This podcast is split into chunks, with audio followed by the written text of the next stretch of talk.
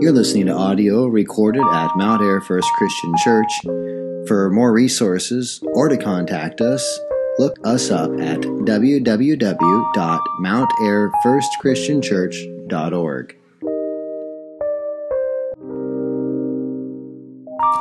We made it 10 weeks, 11 actually, have flown by, and we are now in our 10th paragraph in our doctrinal statement. I'll invite you to turn, though, uh, to the book of Acts, chapter 16.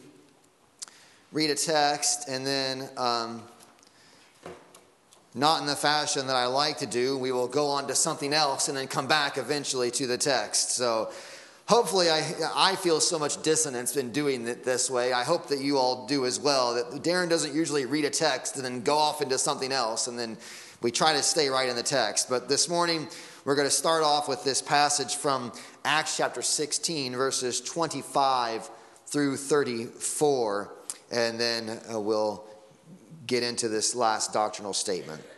So, this is Acts chapter 16, starting in verse 25. About midnight, Paul and Silas were praying and singing hymns to God, and the prisoners were listening to them. And suddenly there was a great earthquake, so that the foundations of the prison were shaken. And immediately all the doors were opened, and everyone's bonds were unfastened. When the jailer woke and saw that the prison doors were open, he drew his sword and was about to kill himself, supposing that the prisoners had escaped. But Paul cried with a loud voice, Do not harm yourself, for we are all here. And the jailer called for lights and rushed in.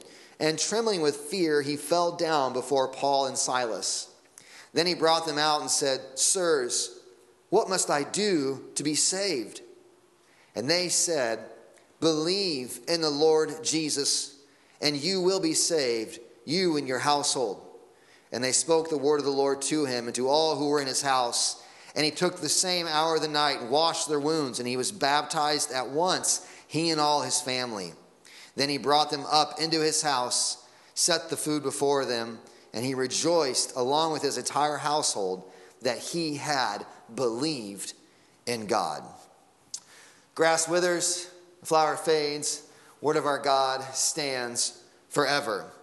So, this morning, as I've mentioned, we reached the final paragraph of our doctrinal statement. And for those who have been following along over these 10 sermons, our doctrinal statement really could just be walked through as almost an explanation of the gospel itself. Granted, it's 10 points, and really the gospel usually can be summarized and you think of, of four different categories God, man, Christ response. God is holy, deserving of our worship. Man has fallen, sinned, has not worshiped God as he ought to, is deserving of God's justice, but Christ enters into time and space, time and history, lives the righteous life we should have lived, dies the death that we deserve, and then responds so that everyone who looks to Christ, clings to Him, forgiven of their sins, made righteous in God's sight. You can kind of split that into God, man, Christ response. But you could, if you wanted to, walk through just the doctrinal statement that we've been over, kind of along that same pattern with, pattern with a little more detail. We started with God, the God who is, creator of all things, is deserving of all of our worship. To him, we owe everything. He is holy and perfect and righteous. And not only that, the second point of our doctrine, the God who is there has spoken. He's not remained silent. He has told us who he is. Live stream's dying, but don't mind Tony. Forget all of this. The second doctrinal statement God, the God who is there is the God who has spoken. He has told us about himself in the 66 books of the Old and the New Testament. God is there. He has spoken. He is holy. He is righteous. He is good. Third point of our doctrine man. Man has fallen. We have rebelled against God. We are condemned and under God's just wrath because of our rebellion, which puts conflict God made the world, wanted a people for himself, and what he's got in creation and humanity are men who are not worthy of being called his people because we have rebelled. And so then enter the fourth point of our doctrinal, doctrinal statement the person of Christ. Jesus shows up, the incarnation. We're getting ready to celebrate Advent and then Christmas. God the second member of the Trinity, puts on flesh, God the Son, lives the righteous life we should have lived. He fulfills all righteousness and then goes into the fifth point of our doctrinal statement, which is the work of Christ. Not only does he live righteously, but he suffers the wrath sinners deserve on a cross as our substitute. God, Scripture, man, Christ, his work and so that everyone who looks to him by the sixth point, the Holy Spirit, is then regenerated, given eyes to see the beauty of the gospel. Born again is the, is the language of John chapter 3, is born again into the family of God, adopted into God's family by the Holy Spirit. And that adoption puts them into the church, which is our seventh doctrinal statement. When you get saved, when you trust in Christ, you become a member of the one holy Catholic Apostolic Church represented in local bodies across the globe, who then covenant together, work together. Point eight in Christian living that our salvation is never separated from our sanctification. Justifying grace, it go, goes into sanctifying grace. And we all together as a church work together for our mutual edification and growth in godliness, leading to then point nine as we wait and look forward to the return of Christ. One day, Christ is going to return for his own. Jesus, in his real resurrected physical body, is going to return and leads us then to our 10th statement this morning on how God is going to wind this all up. When Jesus returns, it is going to be a moment to judge the world.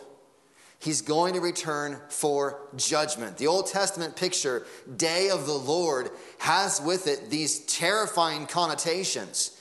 He's going to judge the world. The day of the Lord, in an Old Testament context, was a terrifying day.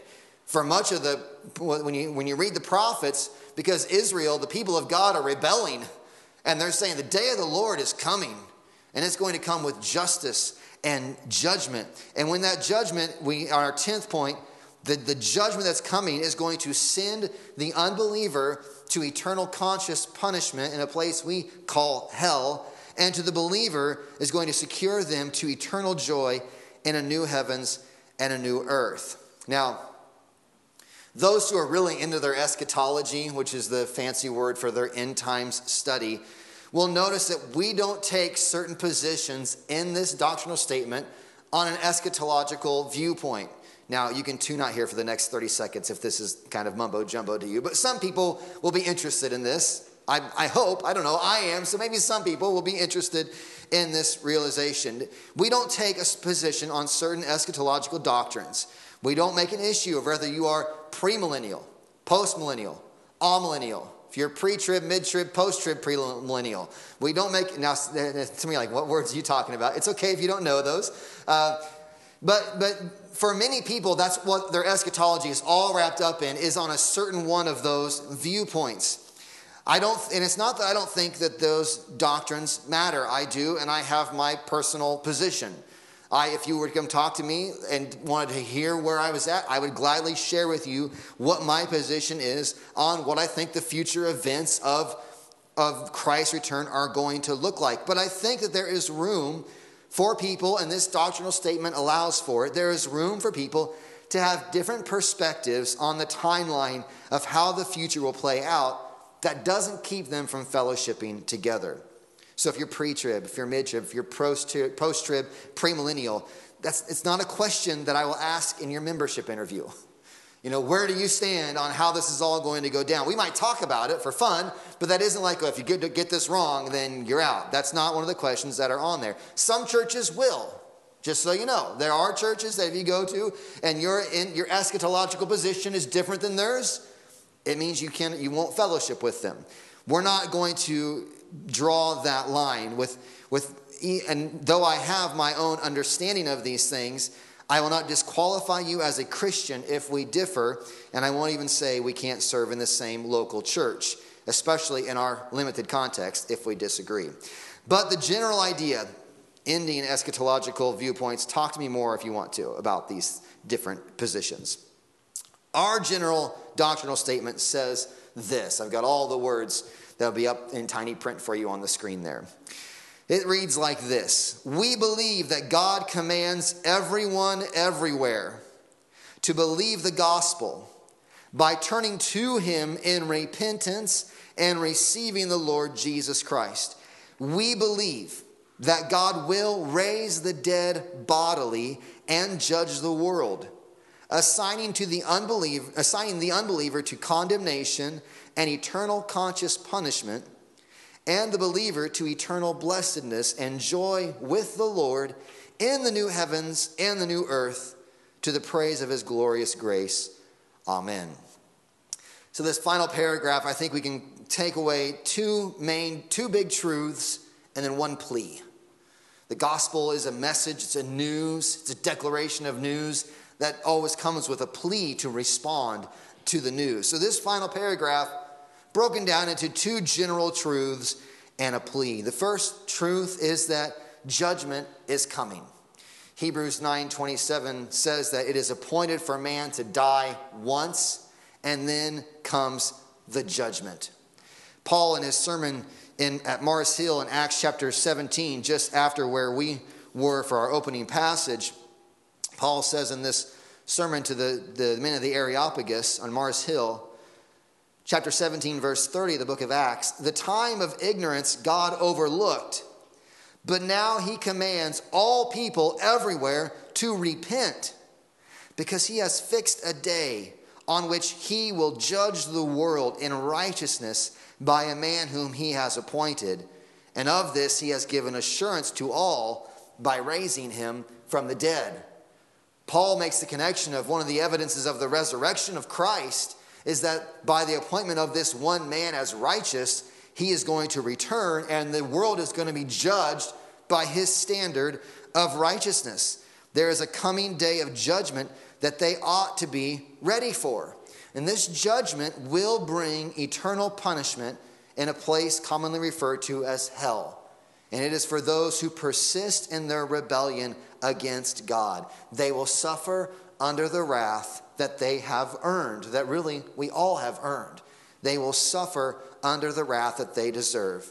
Now, if that makes you sit a little, well, we don't like to talk about that today. The, the preacher who discusses this and preaches on this more than anyone else is Jesus.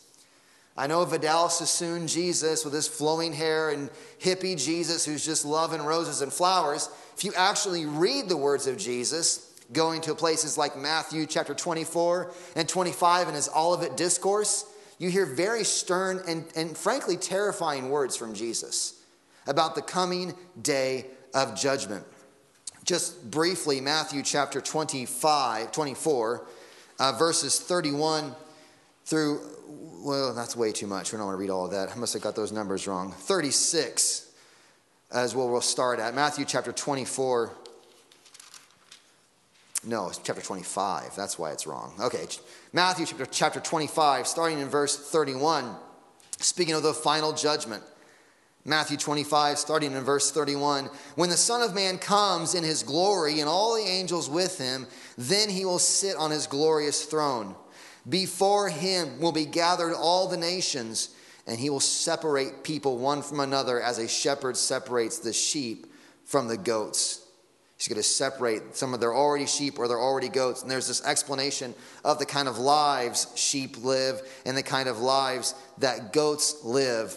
And at the end, uh, the, the, the uh, sheep protest that they didn't not sure why they deserve this. The king answers them truly when you did this when you did these good works to the least one of these my brothers you did it to me. The sheep walking out their faith do good works. They are brought into righteousness. But then the goats who have not done what they should have because they do as their nature inclines them to do he'll answer to them you, verse 45, saying, Truly I say to you, as you did not do it, do it to one of the least of these, you did it not, you did not do it to me. And these, the goats, those who are not Christ's, these will go away into eternal punishment, but the righteous into eternal life. Judgment is coming. And for those who are Christ, That judgment will lead to a righteous proclamation, leading to eternal life. But to those who are not Christ, it leads to eternal punishment. Out of the words, out of the mouth of Jesus himself. For those who have confessed their sin, trusted in Christ as their substitute, their judgment has been placed upon Christ. That's why, point five, the work of Christ. He is our substitute. He has stood in for us. He has taken our judgment, our wrath upon himself. So that when we go before the judgment day, Christ looks at us and says, though the judgment, the wrath is due us, he says, that one is mine. I don't know if he actually says this, this is me paraphrasing, but he would say something like this That one is mine. I took their punishment on myself. That one is mine. Though they are fully deserving of God's just wrath, Jesus will speak up, that one is mine, and they will forever be with the Lord. That's the message of John 3:16, right? God so loved the world that whoever believes in him will not perish, but have everlasting life. Those who believe in him, the condemnation they deserve is not put upon them, Christ takes it upon himself and they are given eternal life. But for those who are not believing, there is nothing but eternal. They get what they deserve. Justice is served them because they have not placed their faith in Christ. So, the first point from our doctrinal statement judgment is coming. The second truth that this paragraph communicates to us is of the coming eternal state on a new heavens and a new earth. Jesus will make all things new. Jesus will make all things new. When he returns, we do not stay, uh, when we talk about death and dying, going to heaven, that's a true statement, but heaven isn't forever. Heaven is an inter- that we think of today is an intermediary state. So it's it's called in theological statements, it's an intermediary state. You die and you go to a place, you go to a, a, existence that we have a hard time thinking about, where your soul leaves its body, and you go and you are instantly, as Paul talks about, to be absent from the body is to be present with the Lord. But the day is coming when Christ will return, and all those who are his, as Colossians talks about, come with him, return with him, and then Christ will make all things new and will give everyone renewed bodies. And we will live in real flesh and blood bodies, re- renewed, resurrected, made alive as Christ's body was after his death and resurrection. And forever we will live with him on a new heavens and a new earth. Revelation 21 just gives this beautiful picture of what this reality will be like when the when Christ returns and makes all things new. Revelation chapter 21. First verse, then I saw, this is John's apocalyptic vision, but he sees, then I saw a new heaven and a new earth.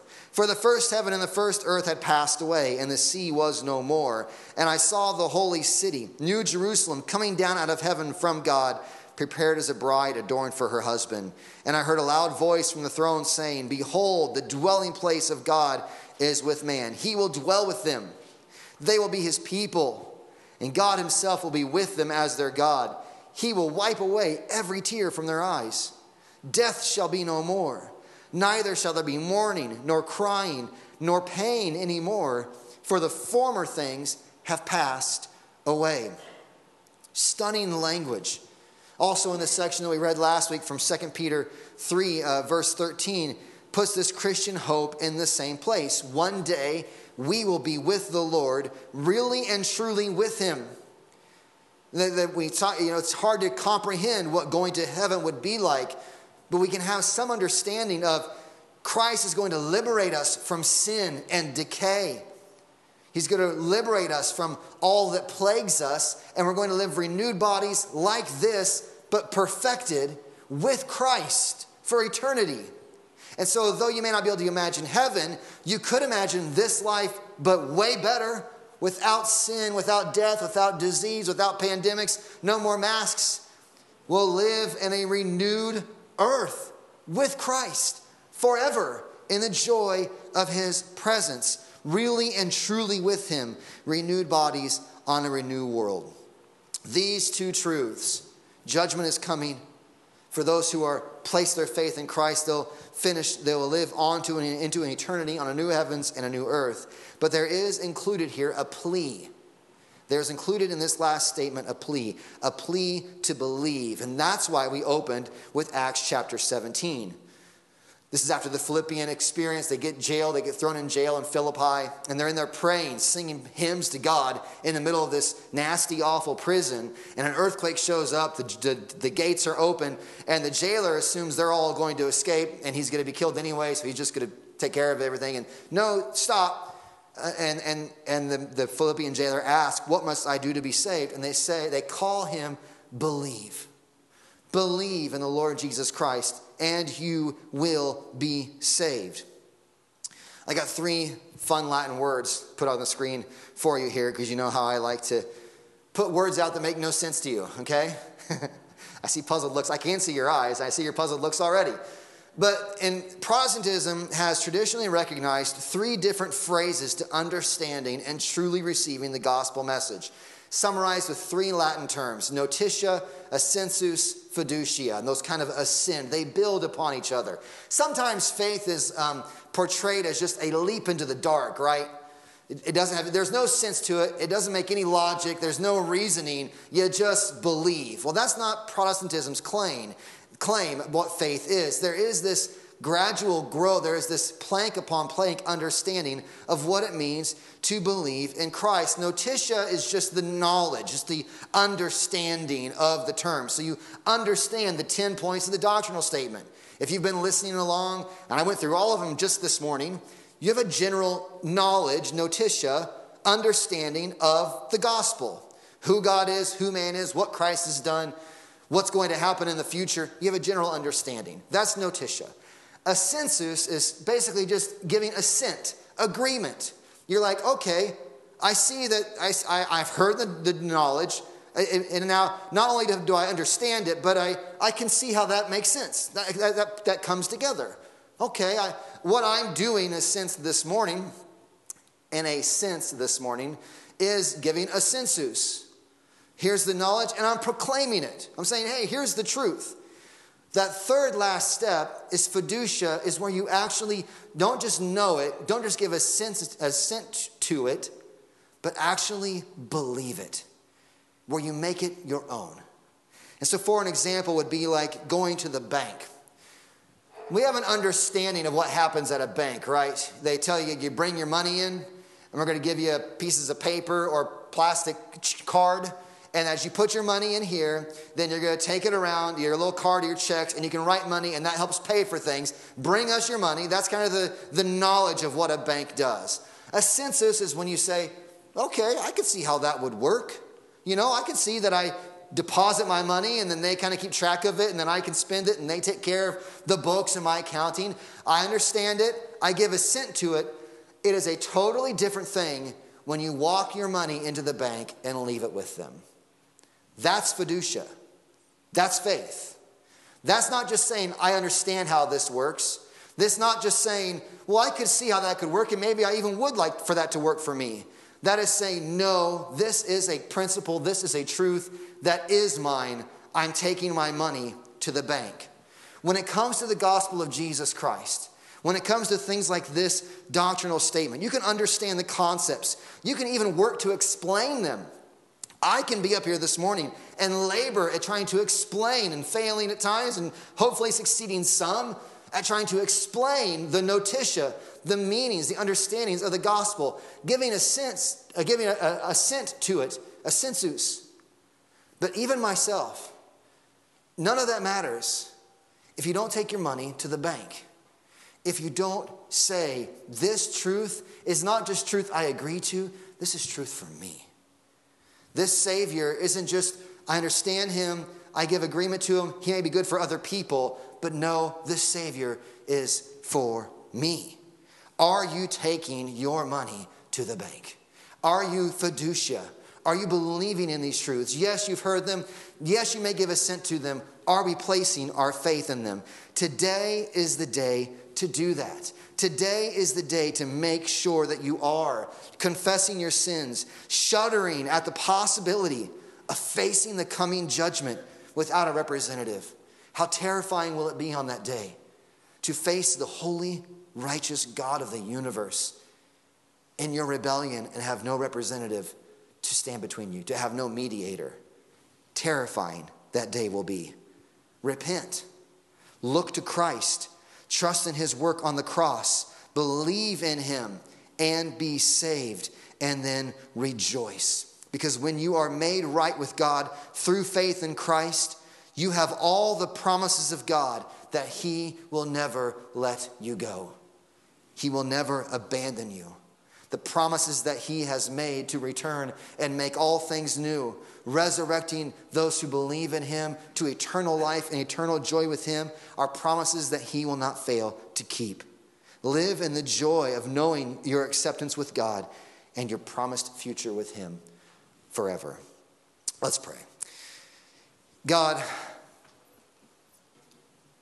work in our hearts right now in this room this morning. I do not want to be one who works hard to get the knowledge of your truth, who even says to others, Here's the truth, you should consider it and yet doesn't cling to it myself. I don't want to be the one who tells everyone how great and how convenient a debit card is and all these things at a bank and never deposit my own check. I don't want to do that with the faith. I don't want to do that with the gospel. And I pray that this morning you would convict each one of us in any way that we might be holding back from just saying this gospel truth is mine. Confessing ourselves as sinners, running and turning from our sin, clinging to Christ that we might be saved. Father, do this work in our hearts, we pray. In Jesus' name, amen.